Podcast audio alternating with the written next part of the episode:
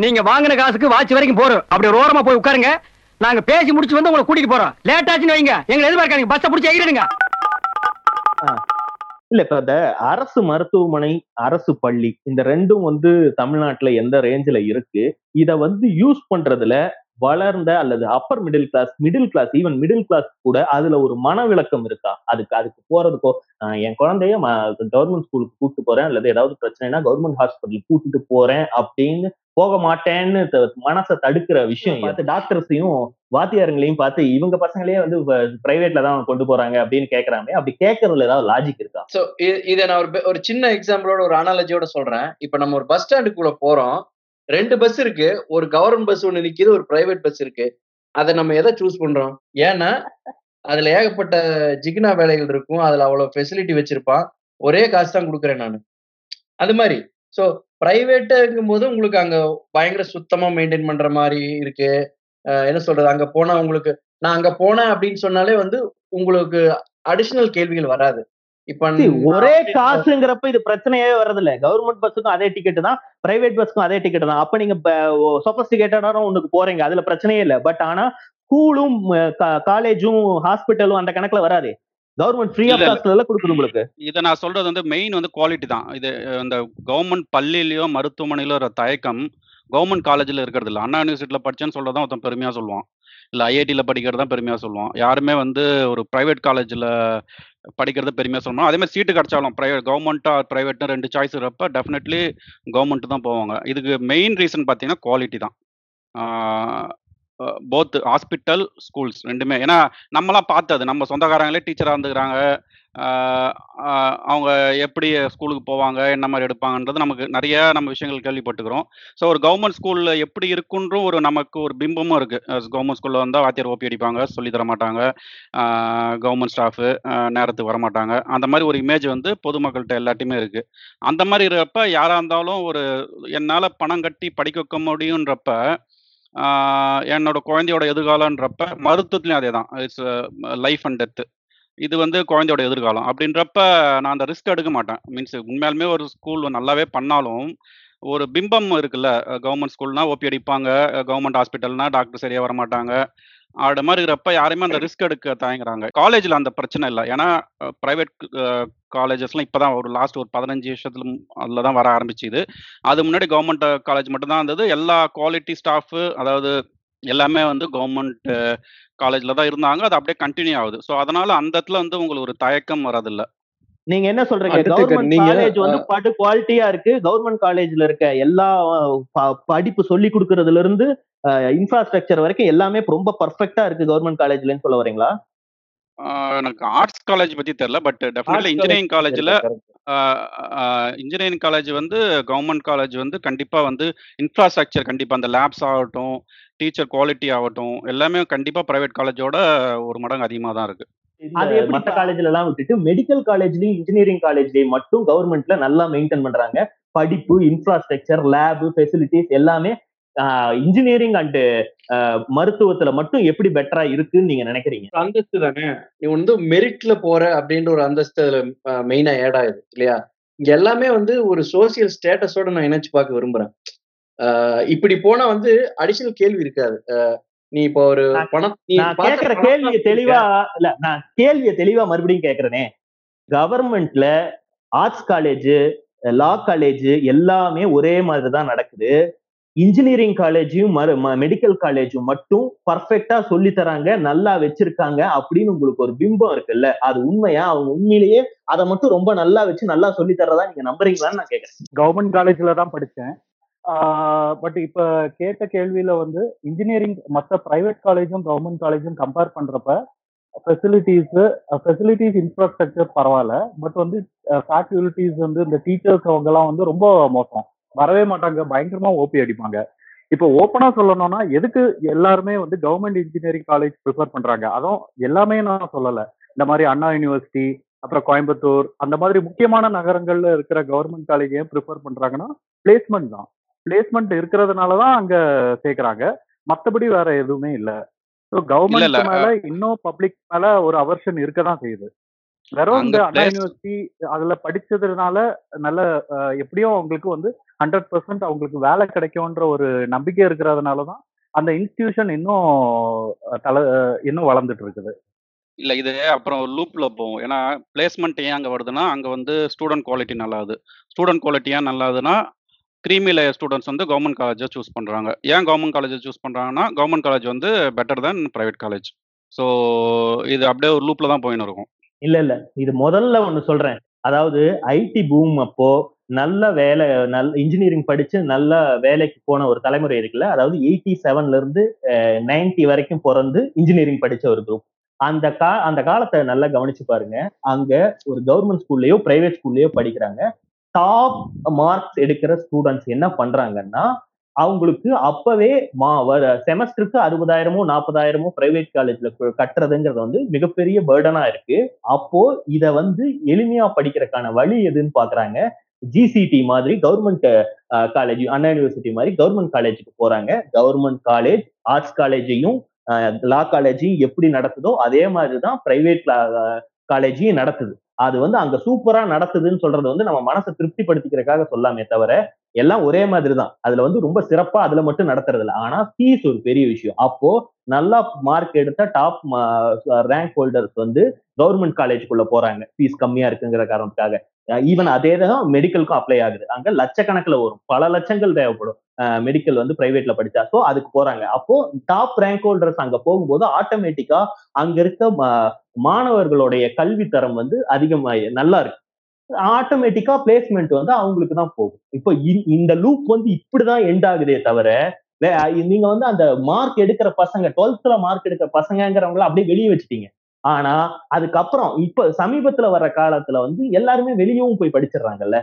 இப்ப வந்து நான் அதே நாற்பதாயிரம் நாற்பத்தஞ்சாயிரம் இப்ப எண்பத்தி ஏழுல இருந்து தொண்ணூறு வரைக்கும் பிறந்தவர்களுக்கு பிரைவேட் காலேஜுக்கு எவ்வளவு பெரிய பேர்டனா இருந்துச்சு? அந்த டைம்ல நான் சொல்றது ரெண்டாயிரத்தி ஏழு ரெண்டாயிரத்தி ரெண்டாயிரத்தி அஞ்சுல இருந்து ரெண்டாயிரத்தி பத்து வரைக்கும் உண்டான காலத்துல காலேஜ் படிக்கிறது பேர்டனா இருந்ததோட இப்ப கொஞ்சம் குறைஞ்சிருக்குன்னு நினைக்கிறேன். இப்ப கூவி கூவி நிறைய காலேஜ் உருவாயிருச்சுல ஃபீஸும் குறைஞ்சிருக்கும்ல ஆட்டோமேட்டிக்கா இப்போ வந்து பிரைவேட் காலேஜோட இப்போ கவர்மெண்ட் காலேஜ் ரெண்டுத்தோட குவாலிட்டியை பொறுத்து பேசும்பொழுது இப்போ வந்து இப்போ நான் வந்து பிரைவேட் காலேஜ் தான் படித்தேன் என்னோட ஃப்ரெண்டு வந்து இப்போ கவர்மெண்ட் காலேஜ் தான் படித்தான் இப்போ எங்களுக்கு சொல்லி எங்களோட ஹெச்ஓடியோ இல்லை எங்களோட ப்ரொஃபசர்ஸோ சொல்லி கொடுக்கறதுல பாதி அளவுக்கு கூட கவர்மெண்ட் காலேஜில் இருக்கிற அந்த ப்ரொஃபஸரோ இல்லை அவங்க மெனக்கட்டுறதோ எதுவுமே கிடையாது. இப்ப எங்களோட லேப் ஃபெசிலிட்டியில பாதி ஃபெசிலிட்டி தான் அங்க இருக்குதுன்னு அங்க வந்து இன்ஃப்ராஸ்ட்ரக்சர் இருக்கும். இப்ப ஃபார் எக்ஸாம்பிள் ஒரு கெமிஸ்ட்ரி லேப் போறோம்னா அதுக்குள்ள இருக்க எல்லா லிக்விடும் இருந்தா தான் நாங்க அந்த கெமிஸ்ட்ரி லேபை வந்து யூட்டிலைஸ் பண்ண முடியும். அங்க லேப் இருக்கும். ஆனா உள்ள இருக்க எக்யூப்மெண்ட் எடுத்து தர்றதுக்கோ ஒரு லேப் அசிஸ்டன்ட்டோ ஒரு சொல்லி தர்றதுக்கு ஒரு ஆளோ யாருமே இருக்க மாட்டாங்க. அதை கன்சிடர் பண்ணும்போது இப்போ quality of education teaching method வந்து எங்க நல்லா இருக்கு? நான் படிச்ச பிரைவேட் காலேஜ்ல தான் எனக்கு நல்லா இருக்குன்னு நான் சொல்லுவேன். அவன் படிச்ச இப்போ எனக்கு தெரிஞ்ச லெபார்டரி ரிலேட்டட் ப்ராக்டிக்கல் திங்ஸ் அவனுக்கு வந்து யாரும் சொல்லி தரதுக்கும் ஆள் இல்லை. சொல்லித்தர அவனுக்கு கத்துக்கிறதுக்கும் வழி இல்லை. இப்போ ஆனா அவன் வந்து இப்ப கவர்மெண்ட் காலேஜ்ல படிக்கிறான் பொழுது அவனோட குவாலிட்டி வந்து இப்ப நாங்க கன்சிடரபிளி இப்ப இங்க பிரைவேட் காலேஜ்ல இருக்கிறவங்களோட குவாலிட்டி வந்து கொஞ்சம் அதிகமா தான் இருக்கு. அதனால குவாலிட்டி வைஸும் நான் சொல்ல முடியல. மேபி இந்த ஃபீஸ் ஸ்ட்ரக்சர் பிரைவேட் காலேஜ்ல வந்து ரொம்ப ஹையா இருக்கு. இப்ப நல்லா படிச்ச பசங்க எதுக்கு இவ்வளவு காசு கொடுத்து இவங்க படிக்கணும்ன்ற மாதிரி அவங்க ஏழ்மை நிலைமைக்கா அதனால கவர்மெண்ட் காலேஜுக்கு போறது அதிகமாகுதுன்னு நான் நினைக்கிறேன். நான் எதுக்காக இந்த டாபிக்கை எடுத்தேன்னா கவர்மெண்ட் காலேஜும் நார்மலா எப்போ எல்லா கவர்மெண்ட் செக்டார் மாதிரியும் இன்ஜினியரிங் காலேஜும் மெடிக்கல் காலேஜும் அதே செட்டப்ல தான் இயங்குது. ஆனா நல்லா படிக்கிற மிடில் கிளாஸ்ல இருக்க அப்பர் மிடில் கிளாஸ்ல இருக்க வெளியே செலவு பண்ண முடியும். ஆனாலும் நான் இங்க வந்து படிக்கிறேன்னு வர்ற அந்த டைப் ஆஃப் மாணவர்களோட வருகை தான் அதை வந்து இன்னும் கொஞ்சம் பெட்டராகவே மெயின்டைன் பண்ண வைக்குது. பயப்படுறான். அப்போ இது எதுக்காக சொல்றேன்னா மெடிக்கல் இதே மாதிரி ஹாஸ்பிட்டல்களுக்கு நம்மள மாதிரி கேள்வி கேட்கக்கூடிய ஒரு இடத்துல டாக்டர் இந்த டைமுக்கு வரணுமே ஏன் வரலன்னு போய் மெதப்பா கேள்வி கேட்கக்கூடிய செக்டார் மக்கள் அங்க போய் குழுமும் போது அதுவும் அதை மெயின்டைன் ஆகும்ல. ஆனா இது வந்து பெரும் கூட்டமா வர்றாங்கல்ல. அதை வந்து நீ சமாளிக்கவே முடியாது. ஏன்னா கவர்மெண்ட் பஸ் ஏன் அப்படி இருக்குன்னா அதுல அத்தனை பேர் ஏறுறான். கவர்மெண்ட் காலேஜ் ஹாஸ்பிட்டல் ஏன் அப்படி இருக்குன்னா அங்க இருக்கிற நோயாளிகளோட எண்ணிக்கை எப்படி? அந்த எண்ணிக்கை தான் அந்த இதை மாத்துதே தவிர வேலை செய்யறது மொக்கையா வேலை செய்வாங்க லஞ்சம் கேட்பாங்க இதெல்லாம் வந்து ரொம்ப நெக்லிஜிபிள் அமௌண்ட் நான் நினைக்கிறேன். இது இத நான் வந்து ஸ்கூல் அப்புறம் ஹாஸ்பிட்டல் ரெண்டையுமே வேற வேற விதமா அணுகிறேன். ஃபர்ஸ்ட் ஹாஸ்பிட்டல் இப்ப இருக்கிற சூழ்நிலையெல்லாம் யாருக்கும் தெரியுமான்னு கூட தெரியல. பெரும்பாலும் என்னோட ஒரு ஃப்ரெண்டு வந்து கவர்மெண்ட் டாக்டரா தான் ஒர்க் பண்றாரு. அவரு சொன்னது என்னன்னா உயிர் காக்கும் ஒரு ஏழை குழந்தைக்கு ஏதாவது ஒரு ஆபரேஷன் பண்ணணும் உயிரை காப்பாத்துற மாதிரி ஒரு பிரச்சனை இருக்குன்னு வர்ற வர்ற குழந்தைங்களுக்கு ரொம்ப அழகா அருமையா பார்த்து எந்த செலவும் இல்லாம பண்ணித்தர தரத்துல தான் கவர்மெண்ட் ஹாஸ்பிட்டல்ஸ் எல்லாம் இப்ப இருக்குன்னு சொல்றாங்க. ஒருவேளை நீங்களும் யாராவது ஆஹ், கேள்விப்பட்டிருக்கலாம் இல்ல தெரிஞ்சிருக்கலாம். இது மாற்றி இருந்தா சொல்லுங்க. பட் இப்ப உயிர் காக்கும் ப- பிரச்சனையெல்லாம் இருக்கிறத ரொம்ப அழகா தான் தமிழ்நாடு கவர்மெண்ட் இன்ஃப்ராஸ்ட்ரக்சர் லெவல்ல நல்லா இருக்கு. இது இல்ல இன்ன வரைக்கும் டெங்குனா கவர்மெண்ட் ஹாஸ்பிட்டல் தான் போறாங்க. இப்ப கொரோனாக்கும் கவர்மெண்ட் ஹாஸ்பிட்டல் தான் போறாங்க. ஜிப்மர் எய்ம்ஸ் மாதிரி ஹாஸ்பிட்டல்லாம் இருக்க தான் செய்யுது. அதுதான். அது ஏன் ஏன் வந்து இன்னும் பெருவாரியான மக்கள் அங்க போகல? ஏன் வந்து போக தயங்குறாங்க? அதாவது மிடில் கிளாஸ் இல்ல அப்பர் மிடில் கிளாஸ் ஏன் போக தயங்குறாங்க? மத்த வியாதிகளுக்கு ஒரு சாதாரண சுகரோ இல்ல எனக்கு உடம்பு சரியில்லை எனக்கு ஜஸ்ட் ஒரு ஃபீவரு அப்படின்னா அது வந்து பிராண்டிங் தான் நான் பாக்குறேன் ஒரு அதை வந்து ஒரு பிராண்ட் பண்ணி ஒதுக்கி வச்சிருக்கிறாங்க. அதுக்கு போறது வந்து சரியில்லை. காசு இல்லைன்னா தான் அங்க போகணும். அப்படிங்கிற பிராண்டிங்ல அங்க வச்சிருக்கிறாங்க. அந்த பிராண்டிங் மாறுகிற பட்சத்துல எல்லாரும் அங்க போக ஆரம்பிப்பாங்க. இதே இது ஒரு முக்கியமான பாயிண்ட் அதாவது இது சொன்னதுல ஒரு முக்கியமான பாயிண்ட் இருக்கு. இந்த பிராண்டிங் ரொம்ப முக்கியமான விஷயம். இப்ப இத்தனை பேசுறோம் இவ்வளவு முற்போக்கு பேசுறோம் இதெல்லாம் இதுல இருக்க நல்ல விஷயம் எல்லாம் உன் காதுக்கு வருது என் காதுக்கு வருது எல்லார் காதுக்கும் போதும் ஆனா ஒரு குழந்தைய கூட்டு போய் கவர்மெண்ட் ஸ்கூல்ல சேர்த்த மாட்டேங்கிறோம். ஏன் சேர்த்த மாட்டேங்கிறோம்னா முக்கியமான விஷயம். என்ன தெரியுமா? அங்க இருக்க குழந்தைங்களை பாக்குறோம் இந்த குழந்தைங்களுக்கு நடுவுல என் குழந்தை இருக்கணுமான்னு உன் மைண்ட் ஆட்டோமேட்டிக்கா யோசிக்கும். அப்போ வந்து நீ எவ்வளவு முற்போக்கு பேசலாம் என்ன வேணாலும் பேசலாம். அதெல்லாம் வெறும் வாய் அளவுலங்கிறது எங்க நிக்கும்னா அந்த குழந்தைக்கு நடுவுல உன்னை உட்கார வைக்கிறது உன் குழந்தைய உட்கார வைக்கிறதுக்கு உனக்கு பெரிய மனவிளக்கம் இருக்கு. இது மொத்தமுமே மனத்தடை சம்பந்தப்பட்ட உன் மென்டலா. வந்து உன்னை தடுத்து வைக்குது. அதுதான். நடக்குது. ஹாஸ்பிட்டலும் இதேதான். நீ போய் ஹாஸ்பிட்டல்ல உட்கார்ற அப்படின்னா உனக்கு அடுத்த பெட்ல யாரு இருப்பான்னு உன்னால கெஸ் பண்ணவே முடியாது. அந்த இடத்துக்கு நீ போறதுக்கு நீ விரும்ப மாட்டேங்கிற. நீ என்ன நீ இல்ல. நானே அப்படிதான். எல்லாரும் அப்படிதான். எல்லா இவ்வளவு பேசுற ஆட்களும் இப்படி தயங்குறதும் நமக்கான சொபஸ்டிகேட்டட பிரைவேட் செக்டார் வந்து அதை மெயின்டைன் பண்ணோம். அங்க போனோம்னா இப்படி நடக்காது அப்படின்னு நம்ம நம்புறோம். அதனால அங்க போயிடும். இப்போ இங்க எல்லாம் எப்படி அணுகுறாங்கன்னா ஒரு இந்த ஏரியால ஒரு ஒரு ஜிப் கோட்ல இருக்கிற இல்ல ஒரு போஸ்டல் கோட்ல இருக்கிறன்னா உ- உனக்கு வந்து இந்த போஸ்டல் கோட்ல இருக்கிற ஸ்கூல்ல தான் நீ இருக்கணும். இது க- இது- இந்த போஸ்டல் கோட்ல இருக்கிற ஸ்கூலை தாண்டி நீ வேற ஸ்கூல் நல்லா இருக்குன்றதுக்காக இன்னொரு ஸ்கூலுக்கு போனீங்கன்னா அங்க வந்து அலோ பண்ண மாட்டாங்க. அந்த மாதிரி கட்டமைப்பு இந்தியால கொண்டு வர ஆரம்பிச்சாங்கன்னு வச்சுக்கோங்க நீ இங்க- இருக்கிற ஒரு அஞ்சு ஸ்கூல்ல தான் உன்னை செலக்ட் பண்ணணும் அப்படிங்கும்போது என்ன ஆகும்? இந்த அஞ்சு ஸ்கூல்லையும் மேம்படுத்துறதுக்கு அந்த கம்யூனிட்டி கண்டிப்பா இது பண்ணுவாங்க. புஷ் பண்ணுவாங்க. அந்த மாதிரி புஷ் வந்தாதான் கவர்மெண்ட் ஸ்கூல்ஸ் பிராண்டிங்கும் மாறும் அதோட இன்ஃப்ராஸ்ட்ரக்சரும் மாறும் அங்க இருக்கிற தரமும் உயரும். அது அதை பண்ணா உள்ள- ஒழிய நீ எந்த விதத்திலையும் மாத்த முடியாது. இல்லைன்னா இங்க இருந்து கிளம்பி நான் இன்னொரு எந்த பிரைவேட் ஸ்கூல் எங்க இருக்கோ அங்க போயிடுவேன். இல்ல இது வந்து இப்ப இது இந்த டாபிக் என்னவா போகும்னா பிரைவேட் செக்டார் எப்படி தரமான கல்வியை தரமான சொபஸ்டிகேஷனை நுகர்வோருக்கு கொடுக்குது கவர்மெண்டால ஏன் கொடுக்க முடியறதில்லைன்னு பார்த்தீங்கன்னா கவர்மெண்ட் மக்களையே சுரண்டுது. மக்களை சுரண்டுறதுன்னா என்ன அர்த்தம்? அவனுக்கு அவனுக்கு எதுக்காக வந்தானோ அதை வந்து ப்ராப்பரா கொடுக்க முடியாம போற நிலைமைக்கு அது போகுது. அதுக்கு அதுக்கு சொல்ற காரணம் வந்து வர்ற கூட்டம். பிரைவேட் என்ன பண்ணுதுன்னா பிரைவேட்டால எப்படி பணம் வாங்கிட்டு நல்ல கல்வியை கொடுக்க முடியுதுன்னா அது வந்து அதோட டீச்சர்களை சுரண்டுது. இப்ப ஒரு ஒரு மனிதனுடைய எட்டு மணி நேரம் ஒரு நாளைக்கு உழைக்கிறான் அவன் வருஷம் ஃபுல்லா உழைச்சான்னா அவனுக்கு குறைந்தபட்ச ஊதியமா இவ்வளவு கொடுக்கணும்னு உலக அளவுல தேசிய அளவுல ஒரு கணக்கு இருக்கு. அந்த கணக்கை கவர்மெண்ட் மீறவே முடியாது. அதனாலதான் அரசு ஊழியர்களுக்கு அந்த சம்பளத்தை கொடுக்க முடியுது. அதை வந்து கவர்மெண்டே மீறிச்சுன்னா அது அர்த்தம் இல்லாம போயிடும். ஏன்னா ரூலை போட்டதே அவன். அது பேர் குறைந்தபட்ச ஊதிய நிர்ணயம்ங்கிறது. அந்த நிர்ணயம் வந்து பிரைவேட் செக்டருக்கு கிடையாது. அப்போ வாங்குற பணத்தை முதலாளி சாப்பிட்டு அவன் நல்ல தரமான கல்வியை அந்த குழந்தைக்கு கொடுத்துட்டு மார்க்கெட்டை யூஸ் பண்ணி அந்த டீச்சர்களை சொல்றான் இப்ப அவங்க எவ்வளவு சம்பளம் வாங்குறாங்க? எட்டாயிரம் பத்தாயிரம் வாங்கிட்டு இருக்காங்க. எம்ஃபில் முடிச்சிருக்காங்க. நான் ஒரு நாளைக்கு பத்து மணி நேரம் வேலை செய்யறாங்க. ஸ்கூலே இல்லைனாலும் வந்துட்டு போறாங்க.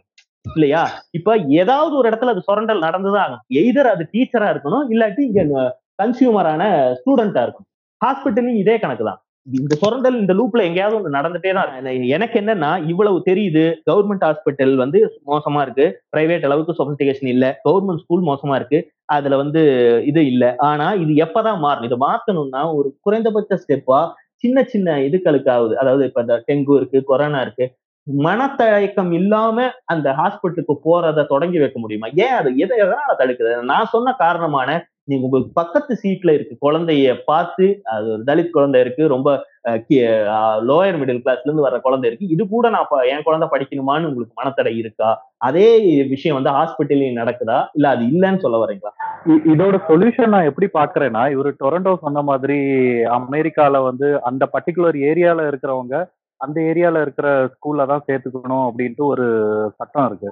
ஸோ அது வந்து அதே மாதிரி தான் ஹாஸ்பிட்டல்ல கூட. ஸோ இந்த ஹாஸ்பிட்டல்ல வந்து அந்த யூனிவர்சல் ஹெல்த் கேர்னு சொல்றாங்க. ஸோ அது வந்து எல்லா கம்ப்ளீட் அந்த இன்சூரன்ஸ் அந்த ஹாஸ்பிட்டல் எல்லாமே வந்து கவர்மெண்ட் வந்து ரெகுலே ரெகுலரைஸ் பண்ணுது. ஸோ அதனால தான் அவங்களுக்கு வந்து அந்த குவாலிட்டி அந்த மெடிசனாக இருக்கட்டும் எஜுகேஷனாக இருக்கட்டும் அந்த குவாலிட்டி வருது.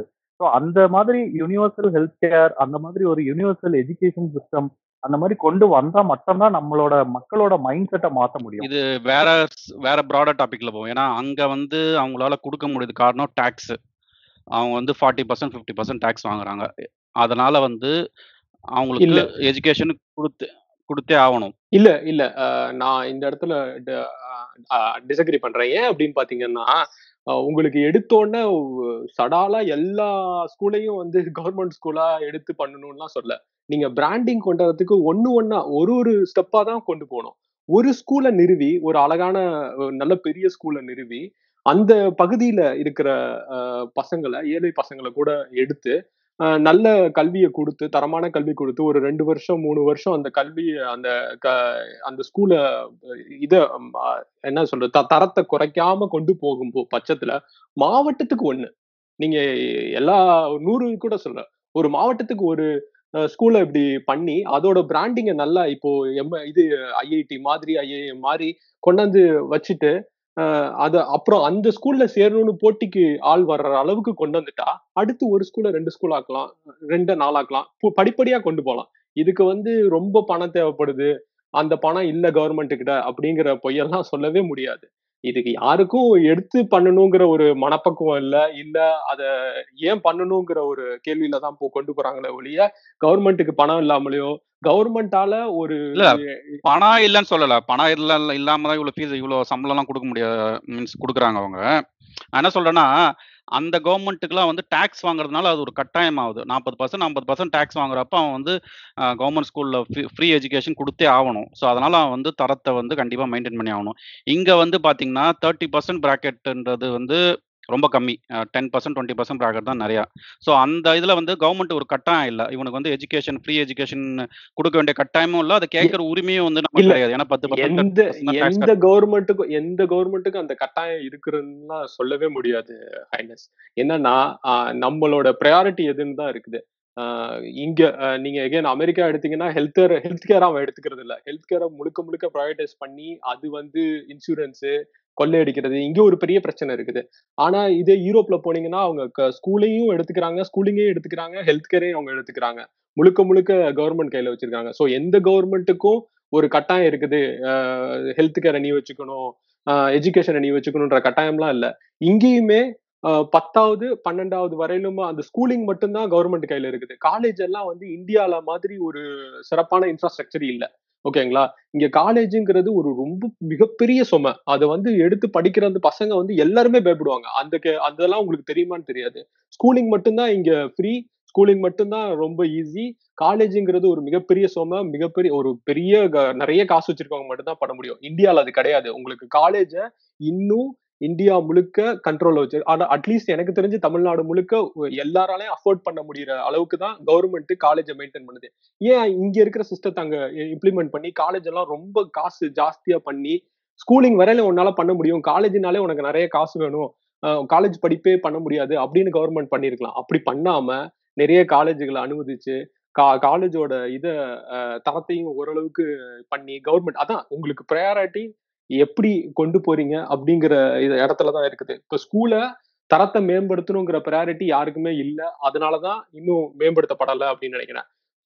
வேற ஹாஸ்பிட்டல் பார்க்கும்போது ஓரளவுக்கு தரம் மேம்பட்டுக்கிட்டு இருக்கு நான் நினைக்கிறேன். அதை இன்னும் அந்த பிராண்ட் வேல்யூவை கொண்டாட ஆரம்பிச்சு எல்லாரும் தயக்கம் இல்லாம போக ஆரம்பிக்கிறதுக்கு கவர்மெண்ட் உதவி பண்ணுச்சுன்னா எல்லாரும் வர ஆரம்பிப்பாங்கன்னு நான் நினைக்கிறேன்.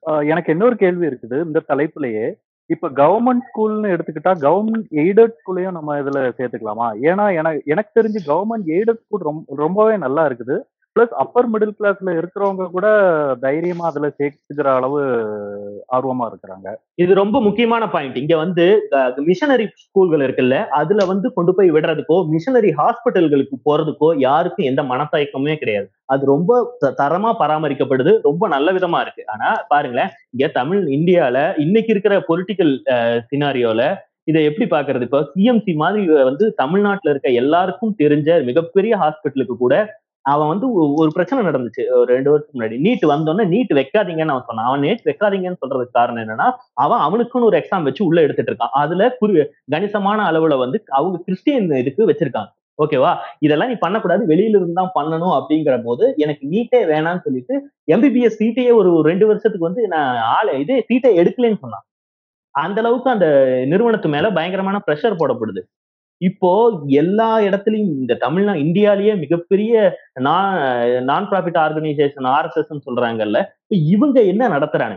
இவனுங்களுக்கு வராத காசா? இவனுங்களுக்கு கிட்ட இல்லாத சோர்ஸா பொலிட்டிக்கலி இவனுங்களுக்கு கிடைக்காத பவரா ஆனா இந்தியா ஃபுல்லா என்னத்தை இவனுங்க பண்ணி வச்சிருக்கானுங்க? இப்ப இப்ப மதம் மாத்திரம் மதம் மாத்திரான்னு சொல்றாங்க. நீ என்னத்தை கொடுத்தடா அவன் மதம் மாறாம இருக்கிறான்னு ஒரு கேள்வி இருக்குல்ல. அவன் ஹாஸ்பிட்டலுக்கு வச்சிருந்தான் ஸ்கூல் வச்சிருந்தான் உன்னை கொடுத்துட்டு உன்னை கேட்கறதுன்னு ஒண்ணு இருக்கு. நீ எதையுமே கொடுக்காம நீ போக மட்டும் கூடாது. நான் குடிப்பேன் காசு தர மாட்டேன். நீ எவன் கூடயும் போக கூடாது. ஒரு புருஷன் சொன்னா எப்படி இருக்கும்? இப்படி இல்ல இருக்கு அந்த ஹிந்துத்துவ ஐடியால இப்ப இவனுங்க ஏதாவது ஒன்னாவது இந்தியால நீங்க சொல்லுங்க ஒரு ஹிந்துத்துவ ஐடியாலஜியில இருக்க ஒரு நிறுவனம் வந்து பெரிய அளவுல இந்த மாதிரி ஒரு சேவைக்கு ஹாஸ்பிட்டல் நடத்திட்டு இருக்கு. அல்லது பண்ணிட்டு இருக்காங்க பட் ஆனா அந்த ரொம்ப லட்சத்துல ஒண்ணு இருக்கு பாருங்க. அது கூட உங்க பேரே தெரியாது. அந்த உங்களோட நிலை அஹ், பேங்க் அது மாதிரி.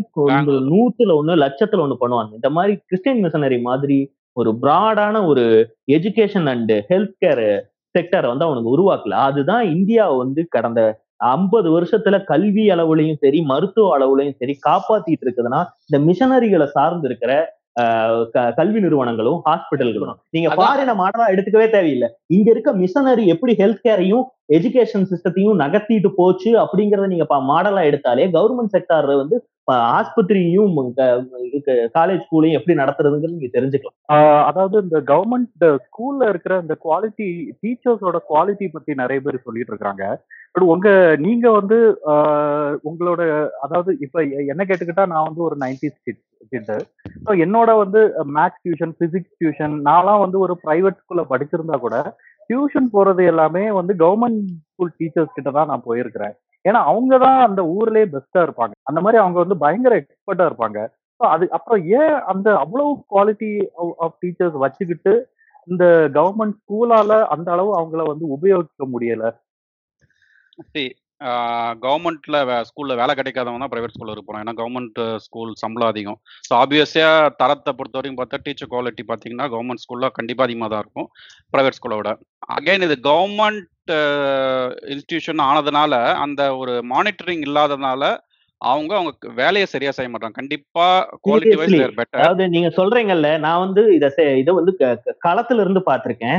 அதாவது ரொம்ப கடந்த இருபது வருஷத்துல மானிட்டரி எல்லாம் ரொம்ப பயங்கரமா வருது. ரொம்ப என்னையா இப்ப வேலையே வேலை செய்யறத விட என்ன வேலை செஞ்சேன்னு ரெஜிஸ்டர் பண்றது பெரிய வேலையா இருக்கேன்னு டீச்சருங்க எல்லாம் புலம்புற அளவுக்கு மானிட்டரி நடக்குது. இங்க இருக்க பெரிய விஷயம் என்னன்னா இத்தனை மாணவர்களுக்கு இத்தனை இந்த இத்தனை வாத்தியார்னு ஒரு ரேஷியோ இருக்கு. அதை வந்து அரசாங்கத்தால மெயின்டைன் பண்ணவே முடியல. இப்ப நீங்க வந்து எண்பது பேர் தொண்ணூறு பேருன்னா அது வந்து ஒரு மனித உழைப்பால சாத்தியமே இல்லாத ஒரு இடத்துக்கு போகுது. ரெண்டு கிளாஸ் ஒரே வாத்தியார் மெயின்டைன் பண்றது ஓராசிரியர் பள்ளிக்கூடங்கள். இவங்கெல்லாம் என்ன ஆகும்னா ஒரு கட்டம் வரைக்கும் மெயின்டைன் பண்ணி பார்ப்பாங்க. அதுக்கப்புறம் அரசாங்கத்தை ஏய்க்கிறது சுலபம் ஏய்க்க முடியும் அப்படிங்கிற ஆப்ஷனுக்குள்ள நுழைஞ்சிடுறாங்க. இப்ப எப்படி ஆஹ் எத்தனையோ வருமானம் கிடைச்சாலும் ஒழுங்கா வேலை செய்யறது இல்லை இப்ப நீங்க வந்து போலீஸ்காரன் ஒரு நாளைக்கு பதினெட்டு மணி நேரத்துல இருந்து இருபது மணி நேரம் ஆன் டியூட்டியில இருக்கிறான்னு வச்சுக்கோங்க. பதினெட்டு மணி நேரம் வேலை செய்யறதுக்கு நீங்க அவனுக்கு சம்பளத்தை கொடுக்கணும். ஆனா கொடுக்காம நீங்க எதை அனுமதிக்கிறீங்களா? அவன் கிம்பளம் வாங்கிக்கிறத அனுமதிச்சிடுறீங்க. சிஸ்டம் வந்து இதை ஈஸியா பாக்குது அதே மாதிரிதான் இப்ப இவனுங்க கவர்மெண்ட் வாத்தியார்களுக்கு எந்த லஞ்சமும் எதுவும் வராது. சோ அவன் என்ன பண்றான்னா இதுல ஓபி அடிக்கிறது தான் நாம் கண்ட பலன் அப்படின்னு பாக்குறான் நான் அதனால டைம் கிடைக்கும் போது அதை ஓபி அடிச்சுக்கலாம் மானிட்டரி எல்லாம் இருக்கு. பட் இதுல இருக்கிறதுலே பெரிய பிரச்சனை என்னன்னா இத வந்து தொண்ணூறு பேத்துக்கு ஒரு வாத்தியார் எழுபது பேத்துக்கு ஒரு வாத்தியாருங்கிறதான் பிரச்சனை. பிரைவேட் செக்டார்ல இது எங்க நடக்கிறதுலன்னா ஒரு ஒவ்வொரு மாணவன் மேலையும் வந்து தனி கவனம் எடுக்கிறது. குறைஞ்சபட்சம் அதை பண்ண முடியுது. ஒரு இருபத்தஞ்சு முப்பது அந்த மாதிரி கிளாஸ்ல வந்து ஸ்ட்ரென்த்தை மெயின்டைன் பண்ணும்போது ஓரளவுக்கு அதை ஈஸியா மெயின்டைன் பண்ண முடியுது நான் அரசு பள்ளிகள் வந்து குவாலிட்டி வைஸ் நல்லா இருக்குன்னு தான் நான் சொல்லுவேன். ஏன்னா விருதுநகர் மாவட்டமோ கன்னியாகுமரி மாவட்டமோ வந்து எஸ்எஸ்எல்சி ரிசல்ட்லயோ டுவெல்த் ரிசல்ட்லயோ வந்து நூறு பர்சன்ட் வாங்கின அரசு பள்ளிகள் அதிகம் இந்த ரெண்டு மாவட்டங்கள்ல. இங்க நீங்க சொன்ன மாதிரி அரசு உதவி கிடைக்குது அதையெல்லாம் தாண்டி இதெல்லாம் தொழில் நகரங்களா இருக்கு. இங்க வந்து புரவலர்கள் அதிகம். அவங்க வந்து கவர்மெண்ட் மட்டும் இல்ல சில லேப் ஃபெசிலிட்டியோ ஒரு பில்டிங்கோ கட்டுறது வந்து ஒரு புரவலர்கள் வந்து பண்றாங்க. அங்க உள்ள தொழிலதிபர்கள் வந்து அதை தத்தெடுத்துக்கிற மாதிரி இதை பண்றாங்க. அதுவும் நடக்குது.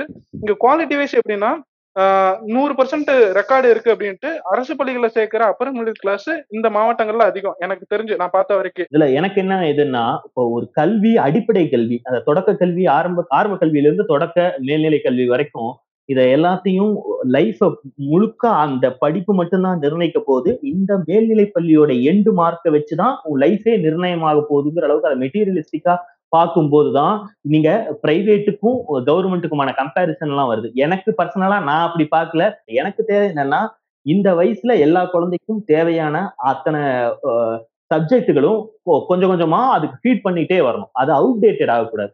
அதுக்கு தேவையான கல்வியெல்லாம் வந்து மேல்நிலை கல்வி முடியும் போது அதுக்கு எது இன்ட்ரெஸ்ட் இருக்குதோ அந்த காலேஜில் கொண்டு போய் போடுறோம் அதுல மேல் படிப்பு படிக்குது. இந்த மாதிரி வச்சுக்கிட்டீங்கன்னா கவர்மெண்ட் ஸ்கூல்ல அதாவது போட்டி போட்டி தேர்வுக்கு தயாராகாத குழந்தை அப்படின்னு மெயின்டைன் பண்ணீங்கன்னா கவர்மெண்ட் ஸ்கூல்ல எந்த பிரச்சனையுமே இல்லைன்னு தான் சொல்லுவேன். அது எவ்வளவு கூட்டமா இருக்குங்கிறதெல்லாம் ரெண்டாவது ரொம்ப பத்து பேர் இருக்கிற கிளாஸ்லயும் நல்லா படிக்கிற குழந்தை நல்லா படிச்சிரும். எண்பது பேர் இருக்கிற குழந்தை இடத்துலயும் நல்லா படிச்சிரும். அது வந்து இப்ப போட்டின்னு ஒண்ணு வரும்போது எக்ஸாம் மார்க் அந்த மார்க் எதை டிசைட் பண்ணுதுங்கிற ஆங்கிளுக்கு போகும்போது தான் உங்களுக்கு வந்து கம்பேரிட்டிவ்லி பிரைவேட்டா இது கவர்மெண்டாங்கிற கேள்வி வரும். நார்மலா ஒரு குழந்தைக்கு தேவையான அறிவு வரும். அந்த மாதிரி ஒரு மைண்ட் செட்ல பாத்தீங்கன்னா இங்க வந்து பெருசா குறை சொல்வதற்கு கவர்மெண்ட் ஸ்கூல்களை பொறுத்த வரைக்கும் எதுவும் இல்லைன்னு தான் நான் நினைக்கிறேன். ஓபி அடிக்கிறாங்கங்கிறதெல்லாம் ரொம்ப பொத்தாம் பொதுவா அடிச்சு விடுற ஒரு வாதம். அங்க நிறைய கூட்டம் இருக்கு. அந்த கூட்டத்தை வந்து மெயின்டைன் பண்ண முடியாம கொஞ்சம் கம்மியாக அவ்வளவு மெனக்கெடல் குறையுது. அவ்வளவுதான். இந்த அரசு மருத்துவமனைகளுக்கு வந்து ஏன் நம்ம போய் அதாவது நம்ம மிடில் கிளாஸா இருப்போம். ஆஹ் ஓரளவு அஃபோர்ட் பண்ற திறமை இருக்கும். ஆனா உடனே வந்து நம்ம என்ன பண்றோம்னா பிரைவேட்டை தான் ஏன் சூஸ் பண்றோம்னா அரசு மருத்துவமனைகள் குவாலிட்டி இல்லைங்கிறது ஒரு காரணம் கிடையாது. இன்னொரு காரணம் என்னன்னா நீங்க அங்க போனீங்கன்னா டோக்கன் போடணும். உங்களுக்கு வந்து முன்னுரிமை கிடையாது. நீங்க வந்து எல்லா மனுஷங்கள மாதிரி காத்திருந்து நீ ஒரு வழியோட போற. அவனை பொறுத்த வரைக்கும் என்ன எதிர்பார்ப்பானா முதல்ல இதுக்கு நீ ஒரு பெயின் கில்லர் கூட அதுக்கப்புறம் நான் காத்திருக்கிறேன். அந்த ரேஞ்சில் தான் இருப்பான். ஆனா அந்த ட்ரீட்மெண்ட் அங்க எடுக்க மாட்டாங்க. கவர்மெண்ட் டோக்கன் போட்டு காத்திருக்கிறது அந்த ஒரு சுகாதாரமான சூழல் இல்ல. இந்த பாயிண்ட் தான் எடுத்துக்கிறாங்க. மருத்துவத்தை பொறுத்த வரைக்கும் அங்க குறை சொல்ற அளவுக்கு பாயிண்ட் கிடையாது. இப்பயும் வந்து மதுரை அரசு மருத்துவமனையா இருக்கட்டும் தொழில் நகரங்கள்ல வந்து இஎஸ்ஐங்கிறது வந்து ரொம்ப வரப்பிரசாதமா இருந்தது. ஒவ்வொரு ஏரியாலையும் ஒரு இஎஸ்ஐ மருத்துவமனை இருந்தது. பெரிய பெரிய ஆப்ரேஷன்லாம் கூட வந்து இஎஸ்ஐ மூலமா ஏன்னா அங்கிருந்து ஃபண்ட் எல்லாமே வந்துடும் செலவு பண்ண தேவையில்லை. ஆனா சுகாதாரமாவும் இருந்துச்சு ஒரு குவாலிட்டியும் இருந்தது அந்த ஆப்ரேஷன் சக்சஸ் ரேட்டும் அதிகமா இருந்தது. இப்போ அது கம்மியா இருக்குன்னு தோணுது. ஸோ நான் ஏன் போய் வெயிட் பண்ண என்கிட்ட காசு இருக்கு. நான் போனா போய் அட்மிட் ஆகிக்கணும் படுத்துக்கணும் அந்த ரேஞ்சில் தான் இருக்காங்க. யாருக்கும் காத்திருக்கணுமோ? இதை நம்ம ஏன் கஷ்டப்படணும் அப்படிங்கிற ஒரு மனத்தடை இருக்கதான் செய்யுது. வந்து காத்திருப்புன்னு அப்படி சிம்பிளா சொல்ல முடியாது. எந்த பிரைவேட் ஹாஸ்பிட்டலையும் எந்த மல்டி ஸ்பெஷாலிட்டி ஹாஸ்பிட்டலையும் போனோம்லாம் அவனை பாக்குறது இல்ல. மணிக்கணக்கா மல்டி ஸ்பெஷாலிட்டி ஹாஸ்பிட்டல்லையும் எல்லா வார்டுலையும் உட்கார்ந்துட்டு தான் இருக்கும் ஆனா அந்த உட்கார்ந்துட்டு இருக்க இடம் அது தர்ற அந்த ஆம்பியன்ஸ் இருக்கு பாத்தீங்களா அதுதான் இங்க முக்கியமான விஷயம். நீங்க வந்து கவர்மெண்ட் ஹாஸ்பிட்டல்ல இருக்க பெரிய பிரச்சனை என்னன்னா பெட் இல்ல அப்படின்னே சொல்லுவாங்க. பெட் இல்ல அது பொய்யெல்லாம் எதுவும் சொல்றது இல்ல பெய்ய பெட்டை கொண்டு உள்ள வச்சு கூட்டிக்க போறது இல்ல பெட் இல்ல வர்ற கூட்டம். அந்த கூட்டத்தோட அஹ், ஒ- ஒண்ணா வரிசையில நிக்கிறதும் அதுக்கு காத்து இருக்கிறதும் அதுக்குதான் நமக்கு பெரிய மனத்தடை சுகாதாரமற்ற ஒரு நிலை இருக்குன்னா முடிஞ்ச வரைக்கும் மெயின்டைன் பண்றாங்க. பட் அளவுக்கு மீறி கூட்டம் வரும்போது அதெல்லாம் வந்து தவிர்க்க முடியாத ஒரு நிலைமை ஏற்படுது. இங்க என்னன்னா கவர்மெண்ட் ஹாஸ்பிட்டல்ல நம்ம ப- பல்ல கடிச்சுக்கிட்டு சகிச்சுக்க வேண்டிய விஷயமா அப்படி நீங்க வந்து இந்த மனைத்தடைகளை எல்லாம் மீறி அங்க போறீங்க அப்பவும் நீங்க சகிச்சுக்க வேண்டிய விஷயம் ஒண்ணு இருக்கும் அப்படின்னா இந்த காத்து இருக்கிறது பெட்டே இல்லைன்னு சொல்லிட்டாங்கன்னா என்ன சொல்றது? பாய் விரிச்சு கீழே படுக்க வேண்டிய நிலைமை வரலாம். இதெல்லாம் தான் பெரிய இஷ்யூவா இருக்கும் நான் அதை சரி பண்ணாம வச்சுக்கிட்டு நீங்க போய் ஏன் நீ கவர்மெண்ட் டாக்டர் உன் பையனை கவர்மெண்ட் ஹாஸ்பிட்டல்ல சேர்க்கலைனோ ஆஹ் மாணவர் ஆசிரியர் விகிதத்தை நீ சரி பண்ணாம ஏன் கவர்மெண்ட் டீச்சரோட பையன் கவர்மெண்ட் ஸ்கூல்ல படிக்கலைன்னா கேட்கறதுல எந்த நியாயமுமே இருக்காது. இதெல்லாம் வந்து வாக்கிங் போயிட்டு வர்ற வழியில பூரி திங்கிற நான் இங்க ஆஹ், சும்மா சொல்ற ஒரு லாஜிக் அவனும் பண்ண மாட்டான். அவன் கை காட்டுறதுக்கு வேற ஒரு ஆள் வேணும். அதனால அதை வந்து கவர்மெண்ட் வாத்தியார் பேர்ல திருப்பி விடுறோம். கசக்கி போடுறது ஒரு ஆளுக்கு அன்ற வரல அரசியல் தத்துவத்தையே சொல்லிட்டீங்கன்னா